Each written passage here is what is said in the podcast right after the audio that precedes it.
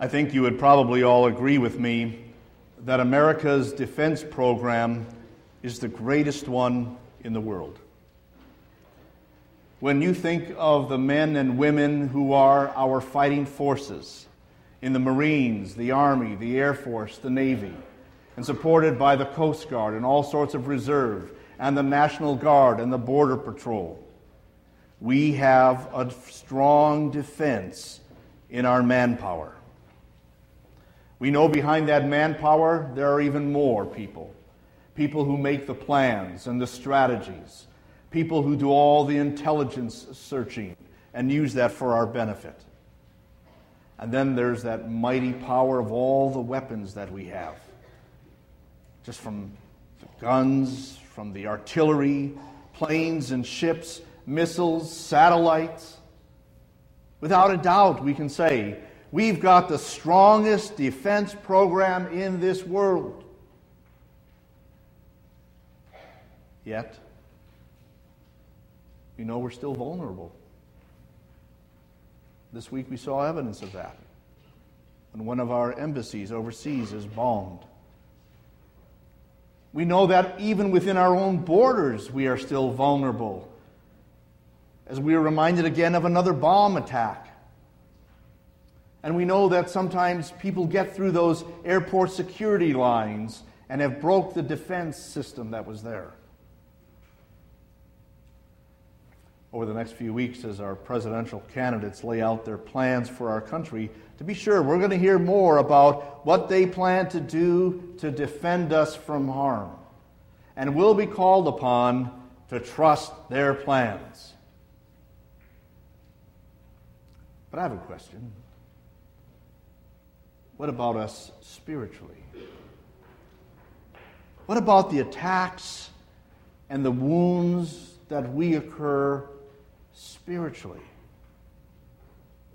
Where's the plan for that? As we have been emphasizing this month in our messages, we want to trust the Lord's plans. We looked at his labor plans, we've looked at his education plans. Today, let's take a look at God's defense plans. And as He lays them out for us, we'll be called upon to trust them. But maybe we need to take a step back, first of all, and ask who's our enemy? Or who's our friend? That seems to be the question today for our country. Who's our enemy? Do we know? Well, we can put labels to them, right? We can say, well, it's the terrorists, it's Al Qaeda, Maybe we'll say it's the Taliban or Iran. We might go farther. Maybe it's North Korea. Maybe it's Russia. It might be easy, in some sense, to identify who our enemies are. But there are more enemies than just those that I listed. There are enemies who are within our own borders. There are enemies who are in our homes. There are enemies who are in our hearts and in our minds. We need to know who they are and how to defend against them. And so that really is the first part of the Lord's defense plans is that we recognize who the enemies are. We're going to take a look at just one small section of the Lord's defense plan for us as it's laid out in James chapter 4. And this is what his point is when he starts. Know the enemy.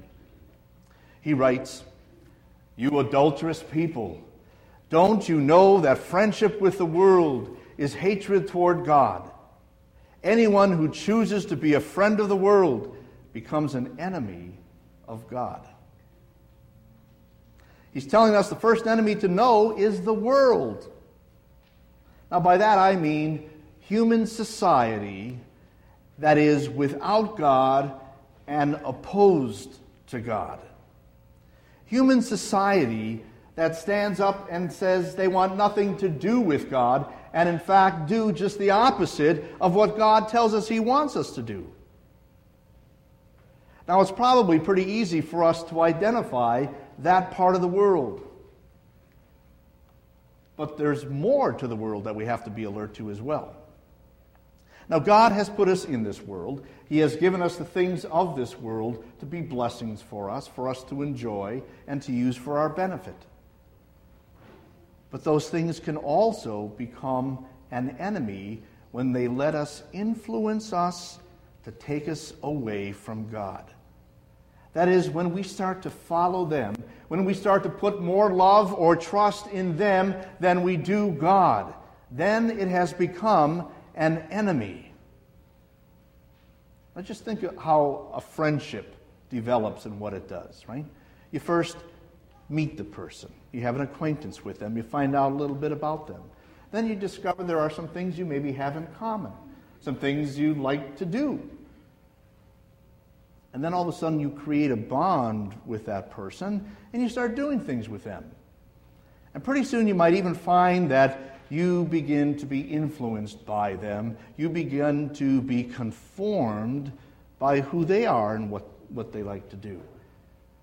And pretty soon you find that you're maybe even kind of controlled or directed by that friendship. Now, that's the same thing that can happen to us spiritually in this world. Take, for example, something as simple as the words we speak. We become accustomed to hearing language that we probably don't approve of and wouldn't use and know God doesn't use or, or approve of. But as we become more and more acquainted with it, pretty soon maybe we become okay with it, maybe even start using it ourselves.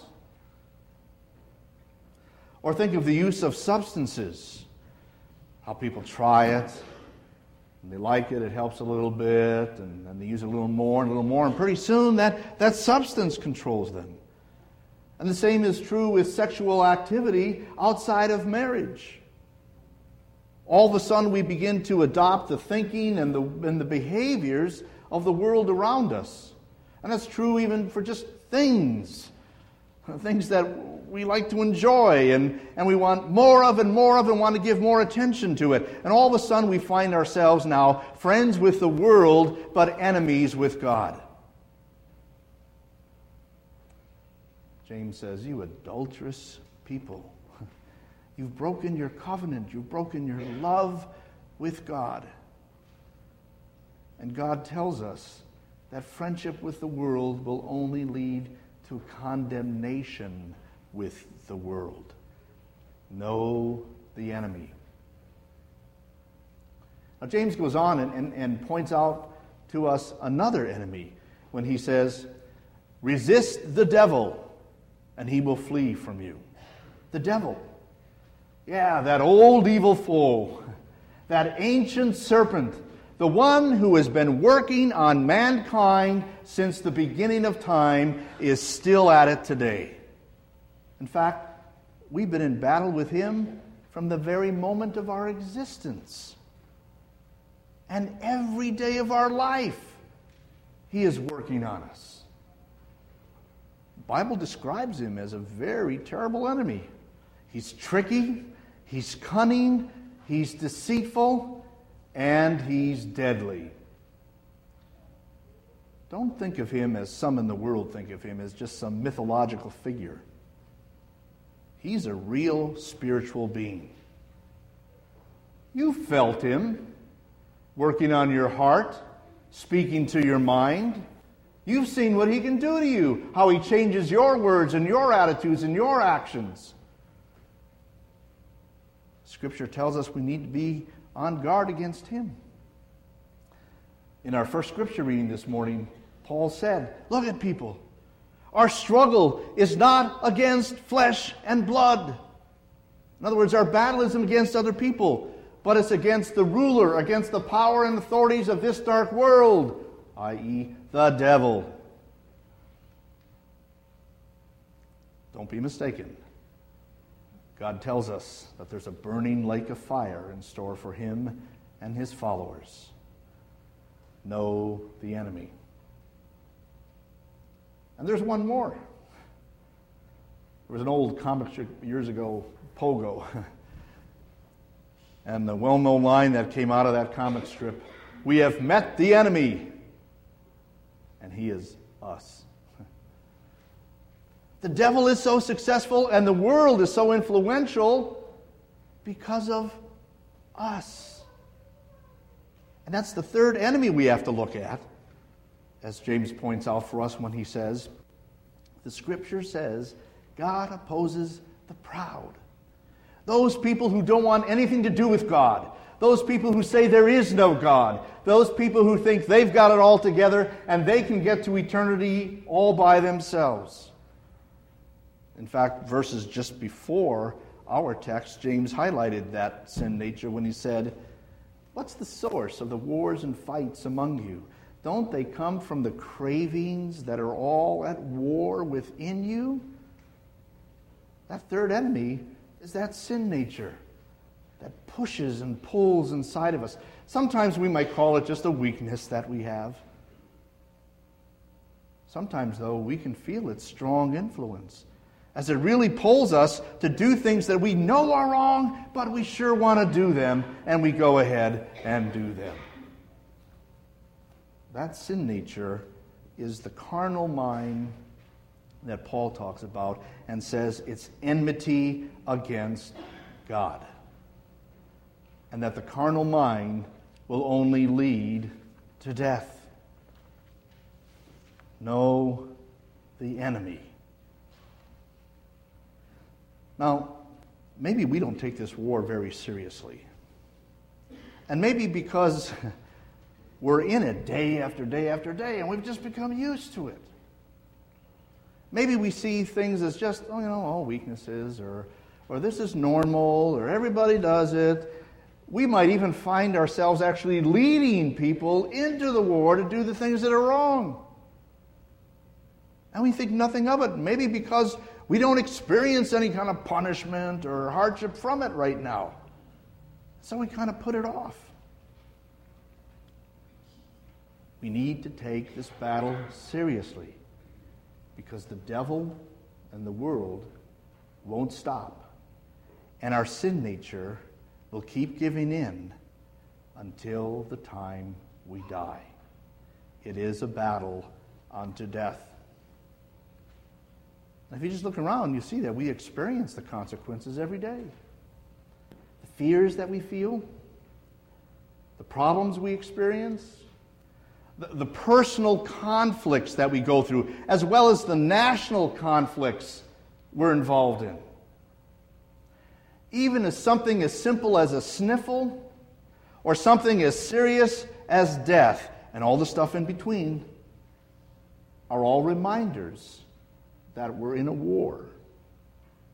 Sin has ruined this world. But we don't have to experience this eternally. There is a way out. There is a way that we win. And that's the second part of God's defense plan to provide us with a victory and to have us know what that victory is. Listen, please, as James goes on now to tell us about this victory and how God makes it ours. He says, Do you think the scripture says without reason that the spirit he caused to live in us envies intensely? Or you could translate that from the Greek, he longs jealously. Uh, this is one of my favorite Bible passages, and it's really very interesting. Simply put, it's telling us God gives us his spirit. But I like what James says about that. Don't you know that his spirit longs jealously for you? Now, be careful and listen to what I said. I said for you. I didn't say God is jealous of you. So, any of you who are saying, see, I told you I look pretty good today, or, you know, I know I'm that smart and God wants to be like me. No, no, no.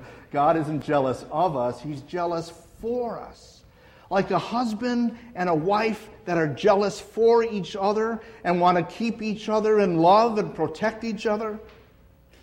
That's the kind of jealousy God has for us. Simply put, He doesn't want to lose us. And so He's given us His Spirit. That Spirit, we are told, acts like a protective seal to make us secure in our faith. He acts as a guarantee and a deposit, assuring us of God's love and the assurance of that promise of eternal life in heaven. That's where God's victory starts for us, right there, in that He has given His Spirit inside of us to tell us He longs for us jealously, not wanting to lose us. Now, here's more that He does. James says, But He that is God gives us more grace. That's why the Scripture says God opposes the proud, but gives grace to the humble. Now, I'm going to phrase it this way God gives us great grace. I know our translation said God gives us more grace. But the Greek word actually means great or greater grace. Despite how much I sin, despite how weak I am, despite how often I am unfaithful to God, I can't undo His grace. His grace is always greater than my sin as the scripture puts it, where sin abounded, grace does much more abound. And it has to be that way because I can't do anything about my sin. I can't erase it. I can't pay it off. I can't undo it and, and balance it out with a lot of good. Somebody once said, You know, God does not grade us on a curve. And that's true. You know, God doesn't look at us and say, well, you know, these guys, they're always going to church, so I'll, I'll give them a, an A because, you know, the other people, they don't go to church. He doesn't say that we do better than others and therefore grade us on a curve. Nor does God look at us and say, well, these poor people, they're really pretty pathetic, but I know they're trying as best they can, so I'll let them into heaven because they're trying. No, God does not grade on a curve. God grades us only by one standard his standard of holiness. He said, Be holy as I, the Lord your God, am holy. Now, how can we do that? We can't. But God, in his jealous love for us, took care of that. He himself comes into this world to take our place. Jesus, God's Son, comes to live under all of the laws of God perfectly. And God takes his perfection and through faith in him gives it to us. And the penalty, the punishment that was due for our sin, for our disobedience, it's gone because God took his wrath and he put it on Jesus instead We'll never experience it. The resurrection is proof of that. With his resurrection, Jesus is telling us your sins are paid for. Death is defeated. You will live forever. That's the grace that God gives to the humble, to those who know we have no righteousness of our own to get to heaven, who admit I cannot fight and win the devil and, my, and the world and my sin nature. I need help against them all. God is there with His grace and simply gives us the victory through faith. Now, I tell you, my friends, isn't that an awesome thing to think about? Start with God's jealous love for you. You, you have a bad day, and maybe you recognize that you have a bad day because some of that is your fault. And you recognize you live in a bad world and that that bad world is part of your doing. But God has a jealous love for you. That no matter how bad your day is, nothing will take you from His love and His promise. So don't reject the Spirit that jealously longs for you.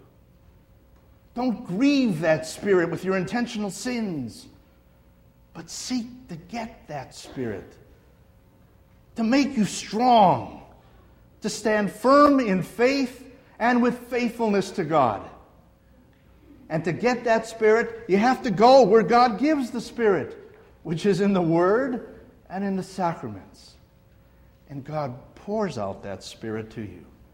He gives the grace to His humble, that grace that keeps on giving, that no matter how much I sinned yesterday, or today, or will do in the future, all those sins are gone. No matter how much I'm undeserving, God's jealous love keeps blessing me every day, all the way through eternity in heaven. My friends, that's our victory. It's won by Jesus and simply given to us by grace through faith. Now, in order to enjoy that victory, and in order to live in that victory, we need to follow this strategy that God gives us for fighting against those enemies. Three simple points. James tells us this Come near to God, and he will come near to you. Wash your hands, you sinners, and purify your hearts, you double minded. Grieve, mourn, and wail. Change your laughter to mourning and your joy to gloom. Humble yourselves before the Lord, and he will lift you up. He's simply telling us repent. Admit to God your sinfulness. He knows it. Confess to Him your weaknesses. He wants to help. When He's giving this encouragement, He's telling us to take sin seriously. Stop laughing about it. Stop considering it to be, oh, well, you know, that's the way it is. God takes it seriously, seriously enough to kill his own son for what you've done. But he also takes forgiveness seriously. And so when you come to him, he'll wash you. He'll cover you with that blood of Jesus that takes away all the sins of the world. He will come and make you his friend again. With God, there is always forgiveness and restoration to that right standing. We simply need to trust him for it. Second part of the strategy. James says, Submit yourselves then to God. In other words, he's telling us, return to God. Sin is sometimes defined as lawlessness. In other words, a rebellion, a simple disregard for what the law says, and I'm going to do it my way. Sin sometimes is categorized also as waywardness. You know, where we've kind of drifted, where in weakness and in ignorance we've done things and don't realize till later that they're wrong. James is calling us to submit to God. And that was a military term, which simply meant recognize your rank and do your duty. Recognize who you are. Redeemed people of God who have now been called to be his servants. That's our rank. And our duty is to obey him, to love him, to honor and respect him, and to thank him with our lives. If you know that there are areas of your lives where you are not submitting to God, ask Him to help you. Get strength from His Spirit and use these weapons of armor that He gives you so that you can submit and show your obedience and love. We can't do that on our own. That's why we ask Him to give His Spirit to us to strengthen us. James' final point in this strategy, he says, resist the devil and he will flee from you. Resist the devil. Know who your enemy is. Know what your weaknesses are. Know how he trips you up and avoid it. Be strong in the Lord. Use this armor of God and simply say to the devil, No. It's that simple. Martin Luther, in his great hymn, The Mighty Fortress, describes the fighting power of the devil, and at the end he simply says, But one little word can fell him. Let that word be Christ. because in Christ we have the victory and the strength to stand firm. That's the strategy. Now imagine a country that doesn't know its enemies, that doesn't know how to defend itself. In this day and age, it wouldn't be around very long. But let me ask you is that where you are spiritually? Are you ignoring your enemies and not paying attention to how God will defend you? Follow the strategy. Don't just know it, but follow it. Make an assessment of your life at the end of the day, and more importantly, after you recognize that you've been tripped up, and go to God and seek His forgiveness. Ask Him to make you strong to return to that way of righteousness and to make you strong to resist the devil and his attempts.